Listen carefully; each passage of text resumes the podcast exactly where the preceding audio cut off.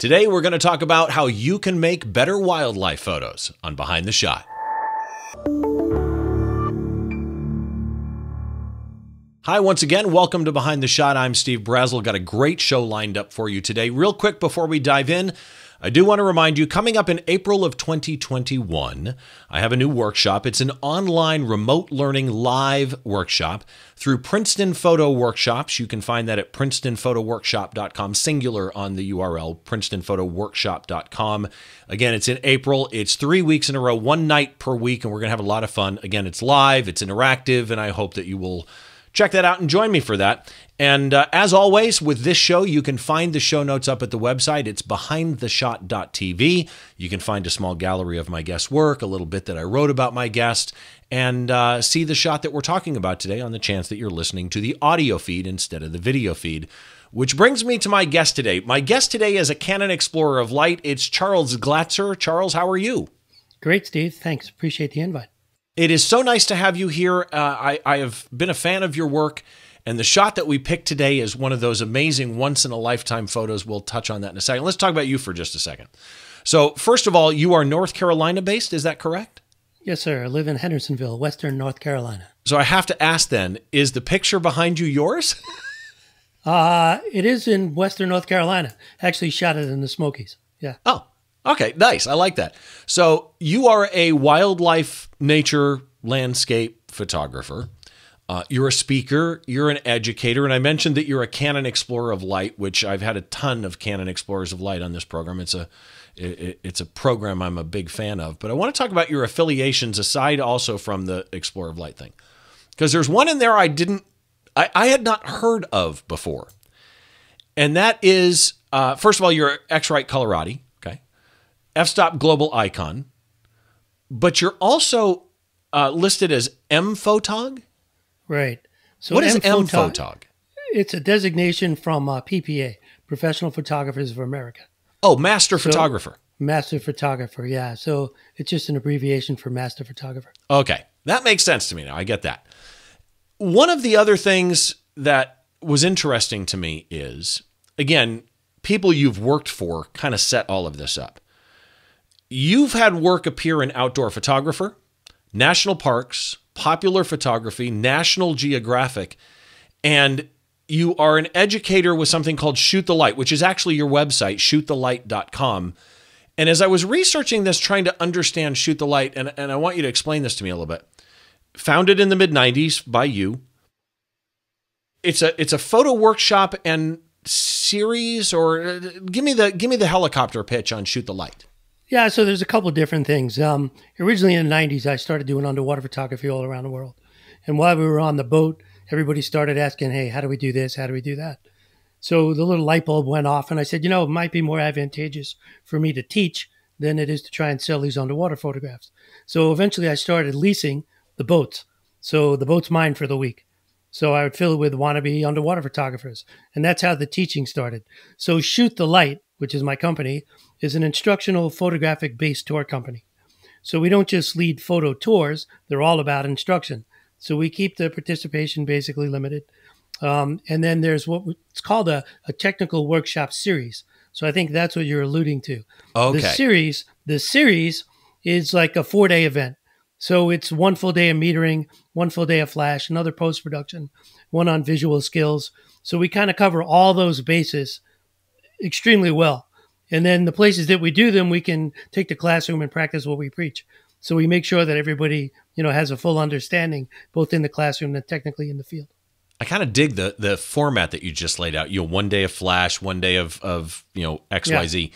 and then the fact that really the the part that are not part of the series, the workshops, for lack of a better phrase, or or I strike that. The tours, for lack of a better phrase, are actually workshops in their own right. So I, I kind of like what you're doing there. Uh, as a speaker, which makes sense with your your uh, your experience and level of knowledge, uh, you've done Audubon, Sierra Club, PPA, Professional Photographers of America, ASMP, the Association of Media Professionals, um, and you do something that is near and dear to my heart you judge photo competitions. Yeah. So, yeah. Uh, name some of the photo competitions you've been a judge for. Ah, uh, we. that's a that's a double edged sword because it gets you in trouble sometimes. So it's like a lot of times I want to remain anonymous when we're doing those contests, and there've been a bunch of the higher end ones because all of a sudden you start getting crazy emails from people. Right? How come you didn't vote right. for my picture? You know all that kind of stuff. And and the higher end contests is not just one judge anyway. You know, there's kind of like a board. Um, the good ones have five, six, you know, right. stuff like that. So you kind of uh, average things out a little bit. But yeah, in the '90s we did Beneath the Sea, and there was David Doubilet from Geographic and a bunch of other high end guys, you know, there and stuff. And uh, it's just I've done a bunch of them, but but I don't I hate putting the names out there because then I don't want that mail to start. But but I've been doing this a long time.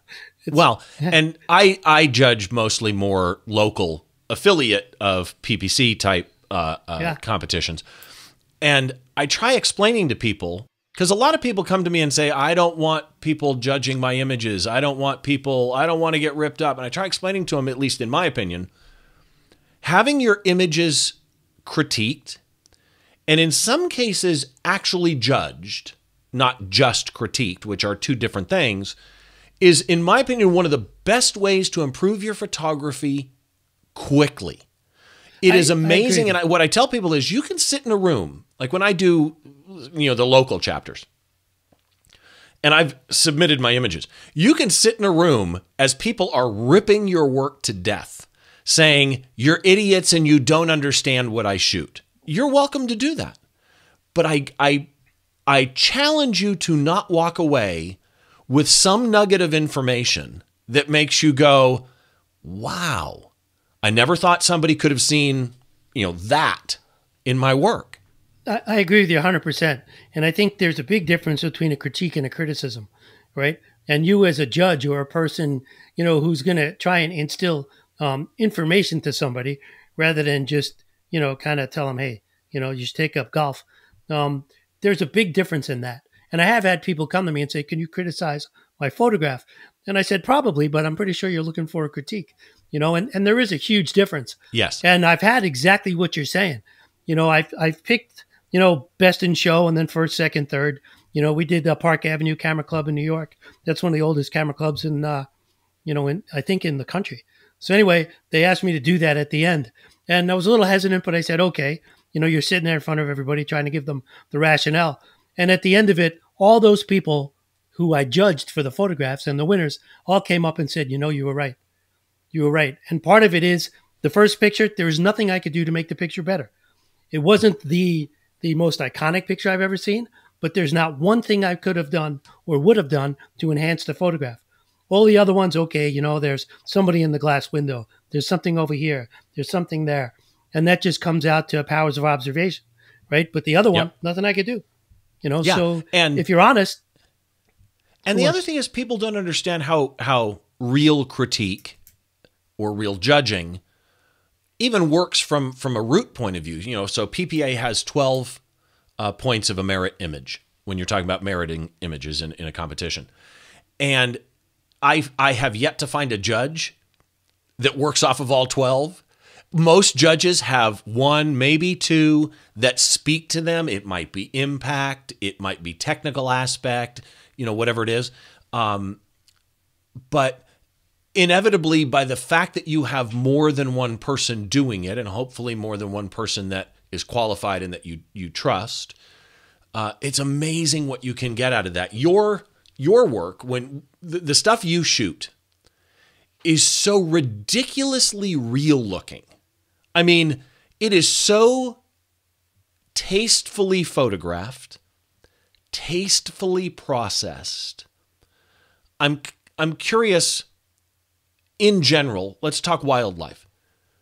With wildlife photography in general, what is your your kind of uh, uh, general approach to processing an image to keeping it authentic? Right, like when I had Moose Peterson on, one of his big things was I'm not trying to make my image punchy. I'm trying to accurately document a species. Right. What's your general approach to processing wildlife? As little as possible. So I'm a huge stickler. Everybody who knows me, I'm as anal as I could possibly be to get it um, as precise as I can in the camera, right? Except for the ETTR thing. you know, so we're exposing to the right and all that stuff. Keep the noise down. But in post processing, yeah, I don't do a lot. And I think it always amazes people when we do the post production class or they're sitting next to me and they say, That's it? I go, Well, what else would you do to the photograph? And they're like, Nothing. And I said, Well, there you go. You know, so so that's it. And and to kind of take it a step further, the more you know about photography, the more you know how to post process, you do shoot the photograph different. Because I'm looking at the picture now in fruition. I'm not looking at the picture in the field as I'm taking it. I already know in post production what little tweaks I'm going to do to make the picture look, you know, as I see it in front of me or as I want to. Uh, so that's right. a big advantage.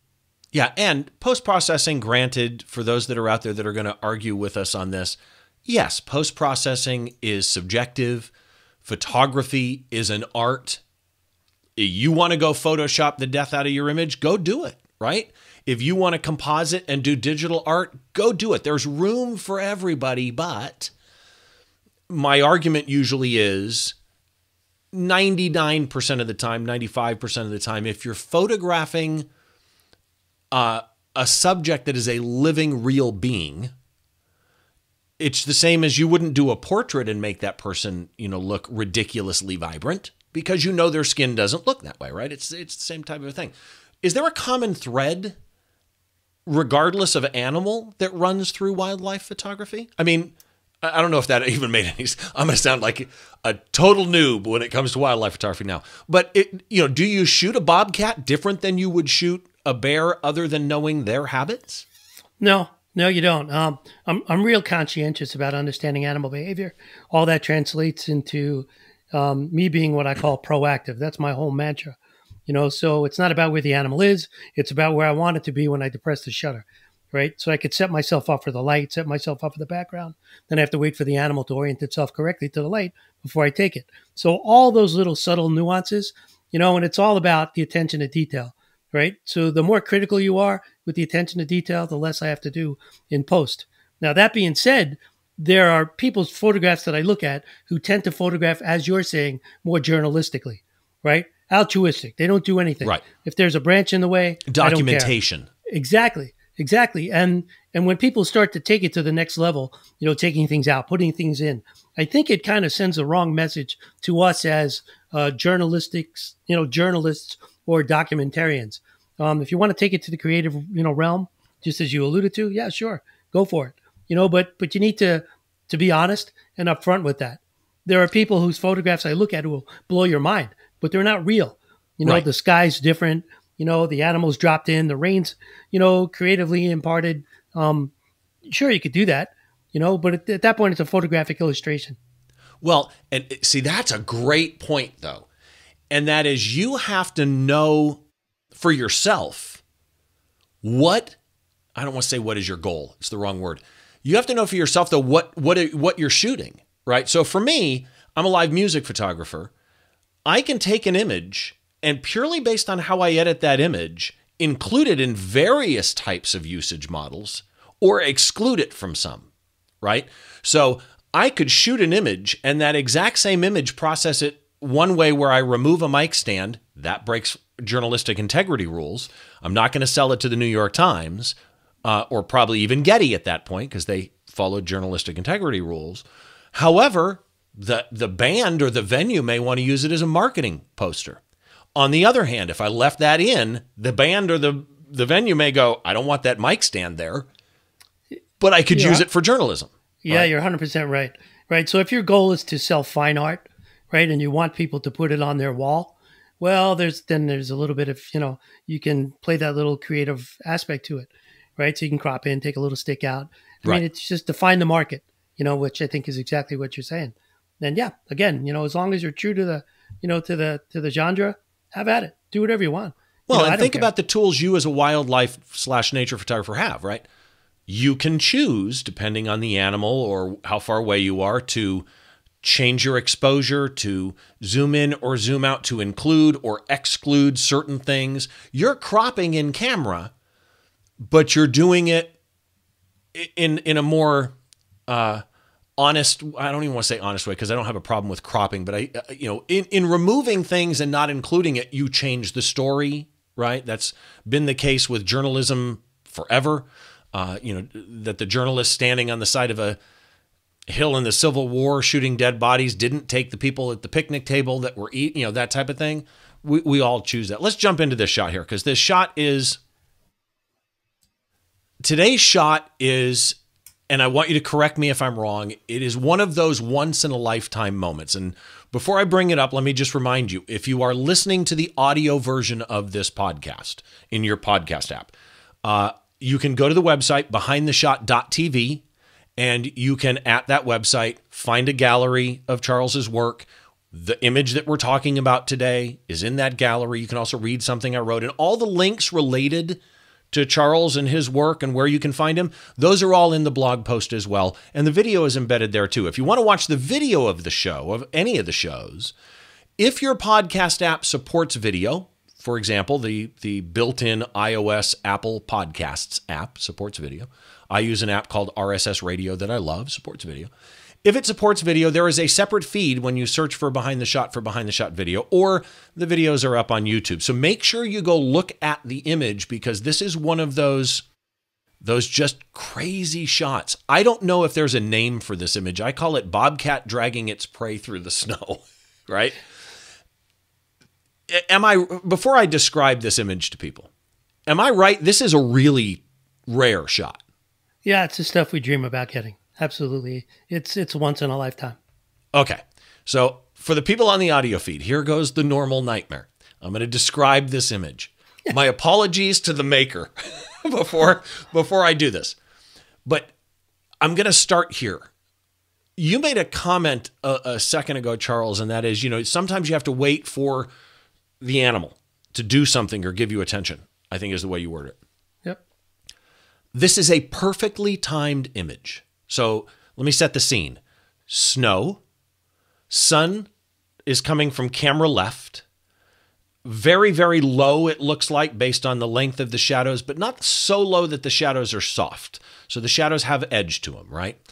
And when I say snow, I don't want you to picture snow on the ground with like trees or mountains in the background. No, it's snow on the ground, and the snow then goes up like a berm be- behind the bobcat. So it's nothing but snow in here. There's a wall of snow behind the bobcat, okay? And it is perfectly timed. The bobcat is walking from frame left to frame right, but turned its head to look right down the barrel of Charles's lens, and in its mouth is a duck right? So it's it's literally got its prey with it. The snow is fresh. This isn't packed. You can tell by the footprints that there's that this is powder, right? And the bank of snow I'm going to add that's behind him is absolutely key here. Not having trees, not having sky, only focusing on the cat, the prey, and the the curves and soft shadows of the snow. I would argue that's what makes this shot 100%. Now, if you look at the sunlight, and this is, I'm going to get into questions on this one in a little bit. If you look at the sunlight, the sun is behind the cat, camera left, and it's causing a long shadow in front of the cat, which is a leading line of exactly where that cat is walking, right? And here's one of the things that shadow could have been slightly angled, still long, but say it was going, you know, slightly lower in frame, that would have hurt the shot. The shadow is exactly the leading line, following exactly the trace of the footsteps. Absolutely brilliant. And one of my questions, I'm just going to say it now, is none of the shadows intersect with each other. Right? So the shadow from the cat doesn't intersect the lighter shadow that's below it. I'm going to die to know if that was intentional or not because it's completely clean. None of the edges intersect. It's awesome. Cat's at the lower left rule of third. Snow is white. Okay. So let me just say that last one again. The snow is white. People, snow is white. The snow here is white, right? I, I can't stress it enough. And here's what's kind of cool you feel like you're right behind this cat. You feel like that cat is looking not down the barrel of a lens of somebody shooting with a 600 millimeter lens from far, far away. You just feel like the cat is looking at you, going, Yeah, it's my food. What are you going to do about it? And there is so much opportunity here based on sun position to screw this shot exposure up, to clip the snow, to clip the the specular highlights or the snow on the back of the cat, or to not have detail in the shadows of the duck's face. Just mm, nice. How'd I do? I'm humbled. I'm sitting here with a tear in my eye, man. That was mind blowing. That was mind blowing. You, you just, you 100% just brought the whole scene back to me as if I was sitting in the field looking at that photograph. Yes. Okay. Yeah. Yeah. I got chills. That was awesome. Thank you. I'm that that that makes me so happy because you know what I mean. I know It's exactly hard what you mean. to describe an image to people. You've So- got to get so to me- detail, right? Let me, let me, so, so the best thing, like you just said, snow, white snow, right? And here's the kicker, man. It's white snow with detail, right? Yes. So you can every- see not just yeah, where the every footprints are. grain of snow. Yes, in where it's flat, where the cat hasn't walked yet, you can actually see, um, you know, the the holes and yeah, it just so this was a Canon 1DX Mark II according to the EXIF data, Yes, sir. 600 f4 IS. Yeah. Here's where I'm confused. I'm guessing you had a teleconverter too because it shows a focal length of 840. Yeah. So there's a one four on it. Correct. Okay. You did a 600 millimeter lens and a 1.4 teleconverter and got this kind of detail. Yeah. Yeah. Most people cameras can't do that. Um, so there's there's a lot that goes on when you're shooting these long lenses, right? And it's not that you could take an 800 millimeter lens and shoot something that's a football field away. We have too much atmospheric conditions, and I don't think enough people take that into account. So on a sunny day in the dead of winter at minus 30 degrees, you're going to pick up heat shimmer. And that heat shimmer will go maybe 10, 15 feet up. So if I'm shooting on the ground, the picture looks like I shot it through a shower curtain. Right? And and everybody wants You're saying this was minus 30? No, no, it was cold, man. Um, it was probably yeah, it had to be. I mean, I've been there in minus 40, but I bet it was really cold. I'm sure it was, you know, below zero for sure. Yeah, most of the stuff in where is Yellowstone in this? the winter. Yellowstone. Yeah, on the Madison River. So Yeah, it was, it's cold. let let's clear for those people you're never going to go catch this bobcat with the duck in its mouth again. Let's set that out there first. But just for those people that want to know, uh, EXIF data, assuming it's correct, was 600th of a second, 1600. 16th hundredth of a second. Right. Oh, Yeah. did you need that fast? So I'm always erring on the side of if this happens, will I be able to grab it? If I set up at a 600th of a second, if the cat's going slow and then the cat bolts, I lose both. Right? So I'm always erring on, I'm always, my thought process is always 10 steps ahead. Right? It's if this happens, I want to be set up for it. Right. So I'm as proactive as possible. And it's the same thing for that exposure that you were talking about. None of that is happening reactively. It's all proactive. So before the cat, I could set the whole scenario up for you in a minute. But anyway, so the cat's diving in the water. It's jumping off a bank. It's wrestling in the water. So immediately I'm like, okay, that's a good shot, but it's not the shot. So I pick the camera up. I manually set the exposure because I know the cat's going to go up the bank, right? So when the cat walked up the bank, I know I had the exposure. I just had to concentrate on, you know, capturing that decisive moment. And that's how I do all of it. It's all proactive, you know, to the, to the degree that I can.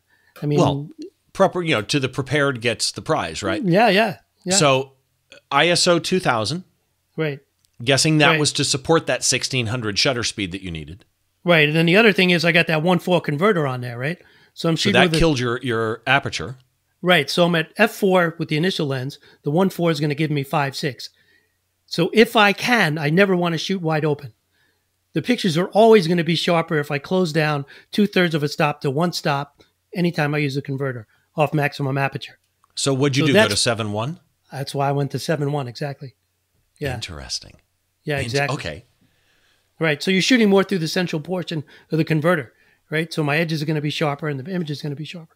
Okay. So so tell me this though, because this one actually surprised me. EXIF data says you use now. I understand you're shooting raw. I understand you can change this in post. Yeah. But EXIF data says that you were shooting auto white balance. Yeah. Yeah. Usually I don't. Um, so the reason for that is the cat was going from the shade to the sun, right? So normally I'm really anal with that. And I'm going to go to actually Kelvin and I'm going to put the thing in live view because it was a you know a 1DX, not a mirrorless camera. I put Right. it in live view. I dial the temperature to exactly how I want, and then I will shoot under those conditions. But if the cat is moving from the shade to the sun, what's my white balance? It's right. So if I set for one, I'm going to miss the other, and it's raw anyway, just like you said. So I can kind of tweak it a little bit. But if your white balance is off significantly, it's also going to expect the way. It's also going to change the way that you um, alter your exposure. So I want to be as close as I can. Okay, so normally at this point, I would actually start asking, you know, some detail questions. But you shared with me the story of this shot, and I think that pretty much answers all the detail questions. So, I mean, at least 90% of them, right? So, once in a lifetime shot, explain this scene. Yeah, so here's the background. So we've been really fortunate. There's been a two to three bobcats each year um, in the past up around this area, and a lot of people knew about it. Um, the cats have learned to go over branches that overhang the river and dive in when the waterfowl goes underneath or a muskrat swims by. So it's kind of a unique behavior. And you know, you sit there and you put your time in the field, and hopefully you know, that shot will come to fruition. But the, the week that we got there, nobody saw the cat for a week. And I'm like, well, you know, your house cat's a creature of habit, right? So there are specific areas that those cats will go to. Like on a real sunny day, there's a rock. And I said to my guide one time, you know, nobody's seen the cat, but let's go check under that rock. It's pretty sunny. You know, a cat's going to lay in your window, warm himself up. So lo and behold, we drive 20 miles. We get there, the cat's sitting under the rock, right? So, you know, again, being proactive, right? It's time in the field. I learned that from beforehand. So we're cruising down the river. It snowed and then it stopped snowing. So it's about lunchtime. I think it was like 11 or 12 o'clock. And uh, I look across the river and I just see a mound in the snow. And that mound doesn't have snow on top of it. Now, again, it just snowed. So I'm like, well, that's kind of weird. I think that's the cat. But now it's probably 50, 60 yards easy on the other side of the river. So I said, give me your binoculars. So I take the binoculars and I look and I go, I can't be 100% sure, but I would bet, you know, a heck of a lot of money that that's the, the cat laying in the snow. So I said, if we're going to have lunch, let's do it here. So we're sitting there, we're eating lunch, we're, we're BSing for about an hour. All of a sudden, the thing stands up, shakes the snow off it, and I'm just like, you got to be kidding me. Pay dirt, pay dirt. So we tracked that guy for, it had to be, I bet, three hours down the river as it stalked along the riverbank and it stretched on the trees and scratched on posts. And it was phenomenal just to watch that. Then it got to the spot where it typically hunts. And now when we get there, there's a lot of people in that spot, not just me, because it's a known area. So there's maybe 20 people who are kind of hanging out, you know, and they're like, oh, we got the cat. I go, you got the cat. I found the cat like like a mile and a half away. We just tracked that puppy all the way here. So we followed it and then bam. You know, I mean, it was just here he goes, man. He dials in on the cat. It's crawling up the snowbank. He's stalking it. He's doing the whole crazy thing. And then he dives off the river, you know, off the snowbank. Boom. Wrestles this thing in frigid, you know, conditions. Now the water's heated. Okay, the water is geothermal, so it's you know it's still liquid. It's not frozen at that point. But when when he starts to pull that that duck out, the air is so cold that it's getting ice on it instantly. You know, and just like you said in the picture, I mean, he's dragging it up the bank. There's fresh snow all over his face. You know, and then all of a sudden he just stops and he turns and looks back at the camera, and I was like. Please, if there is somebody up in those clouds above me, make sure this picture is sharp. Yeah. So I mean, we're just ripping Yes. them off. Yeah. But that's not the time to say, hey, I think I'm going to change a converter. Let me mess with my settings. You know, it's all fleeting moments. And that's what makes it so exciting for you. You know, it's just fleeting moments. Okay. So, oh, there's so many questions in my head right now. First of all, do you know why he looked back? Did somebody make a noise of the 20 people? No, he's on the other side of the river. But I mean, there's a lot of people. Yeah, it's a pet peeve of mine. If people start going, you know, here, kitty, or making noises, I go off the deep end.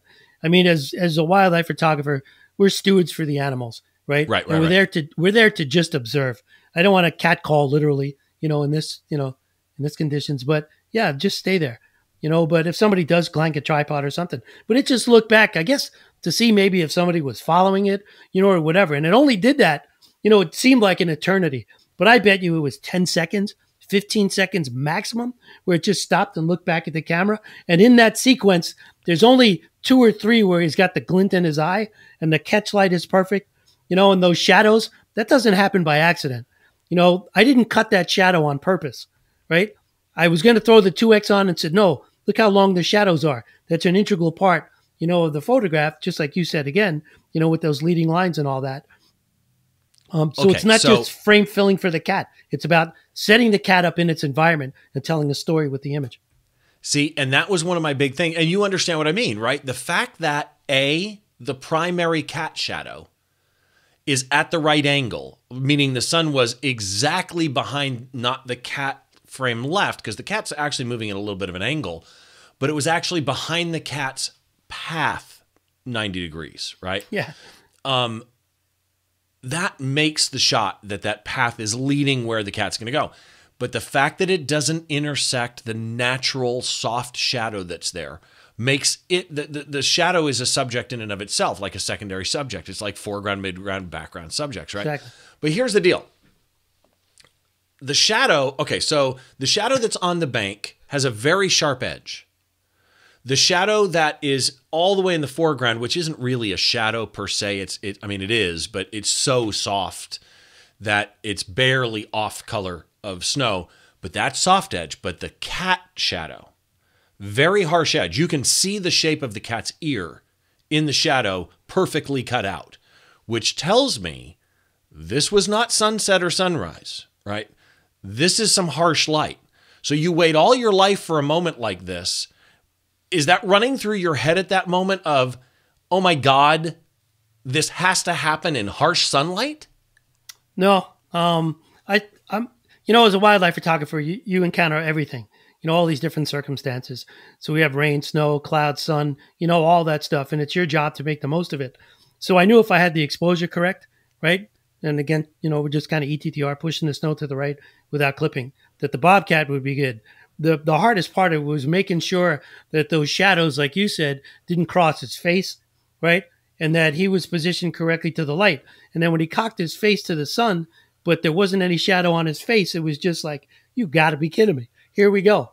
You know, and then you're looking at the back of the camera afterwards and you're like, you know, again, you're like, just got your hands cupped like you're praying, going, please, please be sharp, you know, yeah. and, and everything came together. And it's just, but, you know, the strange part is it's, it's really perceptive of you to notice the edges of the shadows, right? So we have a hard edge shadow, right, which means a direct source or point source, and then we have these beautiful, sensuous, soft curves in the snow, you know, with the soft edges, almost like diffused light that it was being filtered through the trees, but it wasn't. So I don't know. It was kind of like a little anomaly, you know, if you looked at the, at the photograph, you know, the way it just came out. But yeah, I, I couldn't have been happier the way that the soft beautiful snow in the background, you know, with the hard edge just all well, and and you just I, I, didn't even I don't think I said it, but it's a, it's an absolute key point. The only sharp edge shadow really is the cat shadow. Yeah. I mean, the one on the bank is a little bit sharper, but but here's the thing. One of the things. Okay, I'm going to go back to where we started on this, right, with image competition judging. One of the things that a lot of times happens at the lower level of image competitions, the local level, is people submit these shots, and a lot of times it's landscape, and they've gone to Yellowstone or they've gone to wherever, and it's like, okay, well, you know, you're uh, keep trying, right? Great concept, love the angle you chose, love the composition, but let's be honest, we're capturing light, and you clearly captured this at two o'clock on a August day and it's all about the quality of the light. So I mean, you you see that type of thing in work if you know to look for it. You see that type of thing so often and here it's just so well executed. But here's the thing, I know that you don't do a lot. But like me, you're looking I've had it where I chimp the back of a screen going, "Oh yes, that's the shot." And I'll star it, and then I bring it up on this you know, on my computer and go, "Oh, you know what? It's actually a little bit soft." So you don't know till you get back. So here's the question, right. then you get back, you take these shots, you load them up on the computer. What's your workflow for post? Um so I used to be sponsored by Capture One and I still think Capture One is probably the best software out there, you know, for extracting subtle detail and all that stuff. Um, but when Capture One stopped kind of keeping up with the camera profiles and all the new stuff that came out, I kind of started to do Lightroom because that was the, the one everybody wanted me to teach them. So the main flow right now is I import into Lightroom, do my generic, you know, tweaks and my global tweaks, and then if I need to go further, I'll import into, uh, you know, into Photoshop and go from there. And what might you have done to an image like this one? Um, just pull out a little bit more detail in the highlights. So I think that's a big deal. And I'll get emails literally every day, you know, and, and you'll see on my posts online, people are like, nobody does whites better than you do you know, and I, I don't know, I'm just real critical with it. So I'm making sure I don't clip the highlights.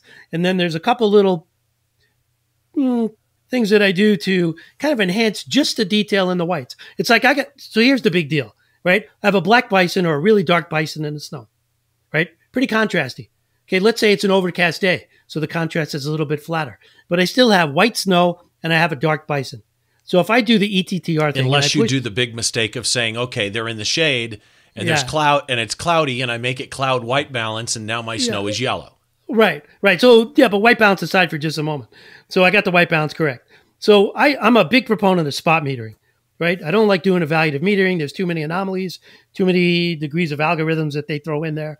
And it's all the size of the subject relative to the background and the different tonalities. So I try and stay away from evaluative. I'm a big guy for either spot metering or now with mirrorless, essentially what you see is what you get right? right so the, the meter pattern is basically irrelevant. But I'm watching those histograms to the nth degree, making sure that I'm not clipping the highlights, right? So I'll push it maybe, I don't know, close, you know? And if you do the spot meter thing, plus three stops is pretty much pure white. So if I go plus two and two thirds, we're 2.7, right above zero, which is going to make it mid-tone gray, my highlights are perfect. So here's what you got to, I tell everybody, just embed this in your coconut. Same light, same exposure, right? So we have a full frame bison walking in a blizzard with the river behind it in the snow. And we take a full frame image. Got it? And then the bison stops. And then it starts to, to just kind of, you know, throw its head back and forth and kind of look through the snow. Now my frame is filled with mostly real dark tones, right? Not even any white. Well, the exposure is exactly the same. It's the same bison and the same snow. But the people who rely on the meter or who go to automatic modes now the camera says, oop, it's dark. I'm going to make it two stops lighter. So they shoot a light gray bison, right? Then they back off again. The exposure is in the viewfinder is filled with, you know, two thirds of the viewfinder is now snow. Now to get a picture that's two stops darker. It's the same damn subjects in the same light. Don't change anything. You know, and once people grasp that concept, all of a sudden it's like the light bulb goes off. Otherwise, it's the tail chasing the dog all the time. Right. So, do you have that consistent light? I could shoot the same exposure essentially for hours. Now I could change the parameters, right? So I can go 1600 at 5.6, or I can go 800 at f8, or I can go, you know, f11 at 400, you know, of a second. It's all the same exposure, but we're changing the outcome of the photograph, right? So that's the key. And if you're in manual mode, it's simple. I go three clicks up, three clicks down, two up, two down, one up, one down.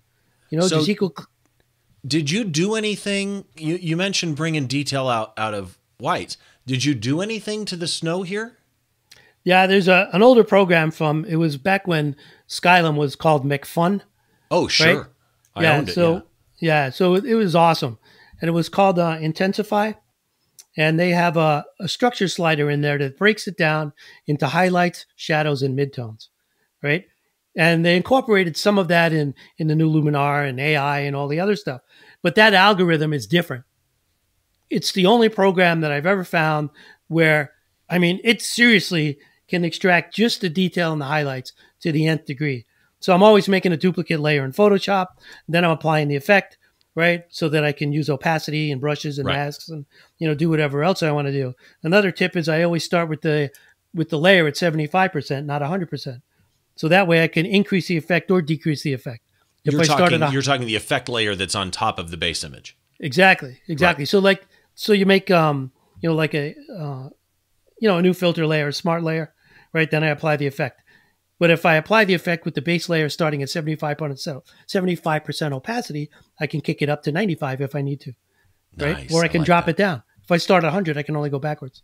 Okay. So yeah, so it just allows me to tweak it.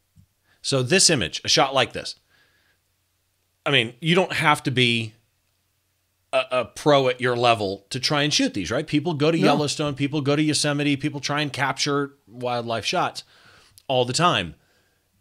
What's what's your one always go-to tip for people to get better moments, right? Th- these types of moments. Always be proactive. Always make sure your exposure is set in the camera before the decisive moment happens. So I don't care if that bobcat isn't even the scene, but he's walking to the scene. So it's about where the cat's going to end up when I want to take the picture. So if it's going to be in the shade, then I'm going to set my exposure for the shade. So when the cat gets there, I can concentrate on the moment at hand, right? If it's going to be in the sun, I'm going to set the exposure up for the sun and the snow. That's already set in the camera. Now I can concentrate on focus. I can concentrate on composition. All the things aesthetically they're going to make my picture, you know, uh, different than uh, than the others. You know, and that's the key. If you're in automatic mode, you're doomed from the get go, man. Every time, again, you change the size of the subject, you know, relative to the background, and the tones change. It's the cat wagging the dog. You know, right. you're playing photo roulette. So I tell everybody they take the compensation wheel and they're just spinning the back dial, you know, trying to get the you know, the right exposure. You got one shot at this, man. One shot for 10 seconds. You don't want to shoot and go, oh, two stops underexposed. Son of a gun. Right? Well, and and not being a wildlife photographer, I always so I, I always kind of translate everything to what I shoot, which is music. And it's the same type of a concept, and that is chase the subject, not the light. So when I go to an outdoor festival, sometimes the lead singer can be standing, there's a cover over the stage, right? And the lead singer will be standing under it, and the drummer's way in the back. And I'll measure, and th- there can be a three stop difference between the singer and the drummer. And then the singer will lean forward out of the shade, and now they're three stops the other direction and completely yeah. gone. Well, I will measure that with the early band, or I'll measure that on the first song and get in my head. I don't just chase it. I make a mental note. Okay, the drummer is two stops different. That's six Out- clicks. Outstanding. So right? I do the same thing. It's it, that's all it is. So if I'm shooting the drummer and I've got my eye open, peripheral vision, and I see the singer jumping into the audience, I have already before they took the stage turned and pointed my camera back at the audience to measure my exposure difference and go, okay, that's a four stop difference. That's 12 clicks. Boom, I'm ready to go. There you go. Yeah. You know, just yeah, chase chase the subject, not the light. So, so, so I get people like, so so what do you do when it's partly cloudy? Right? That's the, the bane of our existence as a wildlife photographer, changing light. Well, the first thing I do is assess the scene. Does the subject look better in the overcast? Does it look better when the sun's out? If it looks better when the cloud's coming by, I'm going to wait till the cloud to come by. Right. I'm going to shoot stuff I know it's not going to work. The other part of that is exactly what you said. I mean, exactly. So if the cloud comes over, I meet her when the cloud's over. When the sun comes out, I meet her okay, there's a two and a half stop difference. And just like you said, man, seven clicks, brat, shoot it. Yeah. Uh, and the more you now that cat can walk anywhere you want. It's like, okay, he's in the sun now. And right. I'm there. And, yeah. and and again, yes, we all we all capture light, but we're shooting subjects. Shoot the subject with the light. But we're aware so, of the light. Yeah, yeah. So here's here's a question for you as good as you are, who inspires you that people should know about and follow? Who's a photographer that that people should be aware of? Wow. Wow, there's so many. I mean, I tell people, you know, it's like okay, so I'm this EOL and all that other stuff. If you go on Instagram every day and you go on Facebook and you go on 500px 1x and you look at those photographs and you're not humbled, then you're an egomaniac there's pictures on there that are as good, if not better, than any working pro on any given day. And I literally look at those photographs and go, oh my gosh, I wish those were mine. You know, and people go, what do you think's wrong with that picture? My name's not on it. That's the thing that's yeah. wrong with it. His name's on it instead of mine. I mean, it's it's unbelievable. So, yeah. you know, I I can't really at this point pick like one person. I think that um, there's a bunch of people you know, and, and if you look at the workshop and all that stuff and the guys who do wildlife and landscape, there's uh, Marsel van Oosten is mind blowing.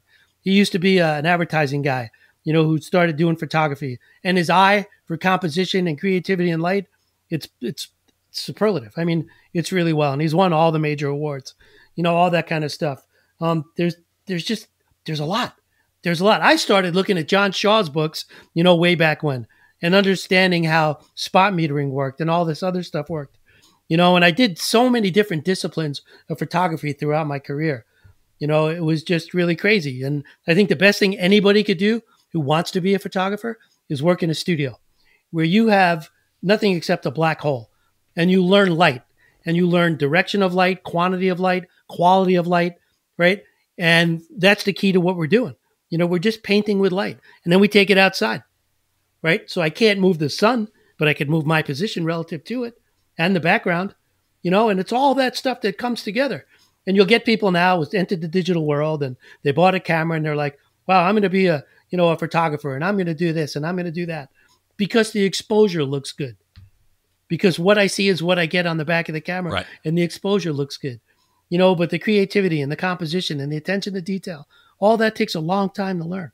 Yeah, I I agree. You mentioned John Shaw actually, and Adam Jones, Yeah. who is either going to be on right before this episode or right after, not sure yet. Also picked uh, John Shaw for the same reason. Looked at a bunch of the books uh, Right. in the day, and uh, for everybody, those photographers that he just mentioned, the two that he mentioned by name, I will look them up, find the URLs, put those in the show notes so that you, that you will be able to find them and go look at their work as well. Uh, Charles, people can find you at shootthelight.com is the main website. Uh, Charles Glatzer, uh, Charles.Glatzer on Facebook. Charles yeah. Glatzer on Instagram. It's G L A T Z E R, right? And then also people should go, I'm guessing, look at uh, the Heat Company. Dot Yeah, US. thanks for, thanks for Tell me about that the up. Heat Company really quick. So, yeah, Are I appreciate that. affiliated with them? Yeah, so a friend of mine, um, one of the best commercial guys in the world ever, Eric Meola, right? So uh, he said he calls me up and he goes, "Chaz, I, I was in Austria. I saw these gloves. You got to check these out. I think they're the best things ever for photographers." And I said, "Why?" And they were originally designed for the Austrian and German army, right, to fire tactical weapons in cold weather environments. So I, I bought the gloves, had them imported, checked them out, um, and they were phenomenal. They're the best things I've ever found for doing what I do. And we did some modifications and stuff to the you know to the gloves and I told the company, look, you got anybody selling these in the US? And they were like, no. So I said, well, I'd like to be the North American distributor. So originally I was the North American distributor for just the photography market. Now I have uh, the whole outdoor market, military law enforcement, you know, skiing, snowmobiling, hunting, you know, and photography. But they seriously are the best gloves ever if you want to do photography. You know, it's a layer system. So there's a Right. liner glove, then there's a shell mitt, then there's an outer shell, but you have the dexterity and the warmth you know, spots for hand warmers, all that stuff. So I wear them in anything from, oh man, I guess 20 degrees to minus 40 degrees. You know, we're pretty comfortable. Um, So nothing the I think is, heatcompany.us. yeah, sorry. Yeah, the heatcompany.us. Yeah. Awesome. Just awesome. Charles, I can't say thank you enough for doing this, for taking your time, for sharing your knowledge uh, and tips and all of that. Thank you. Nah, it's my pleasure. You know, it's at a point in my career where essentially all I want to do is give back to everybody.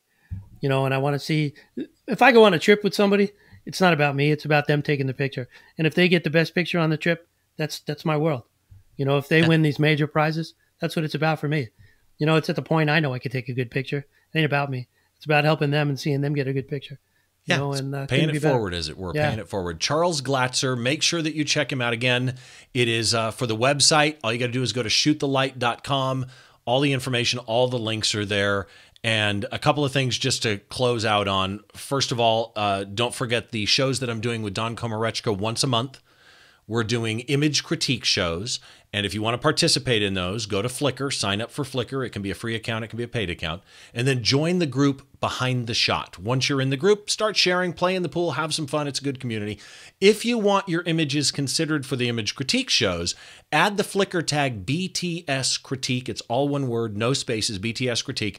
And that's kind of you saying, I understand what this tag means. I'm going to let you use this image in the show for critique. And those are, are being done uh, right now once a month, streamed live to the YouTube channel with Don Komarechka, the macro genius and mad scientist, and myself. And then we usually have a guest come on as well to do uh, a guest, you know, being part of the panel and critiquing the images with us. So participate in that. Also, quick reminder again about PrincetonPhotoWorkshop.com. My class is coming up in April. three consecutive weeks, one night a week. It's on uh, low light action photography. It's going to be a lot of fun, and I, I, hope that you'll join me for that as well.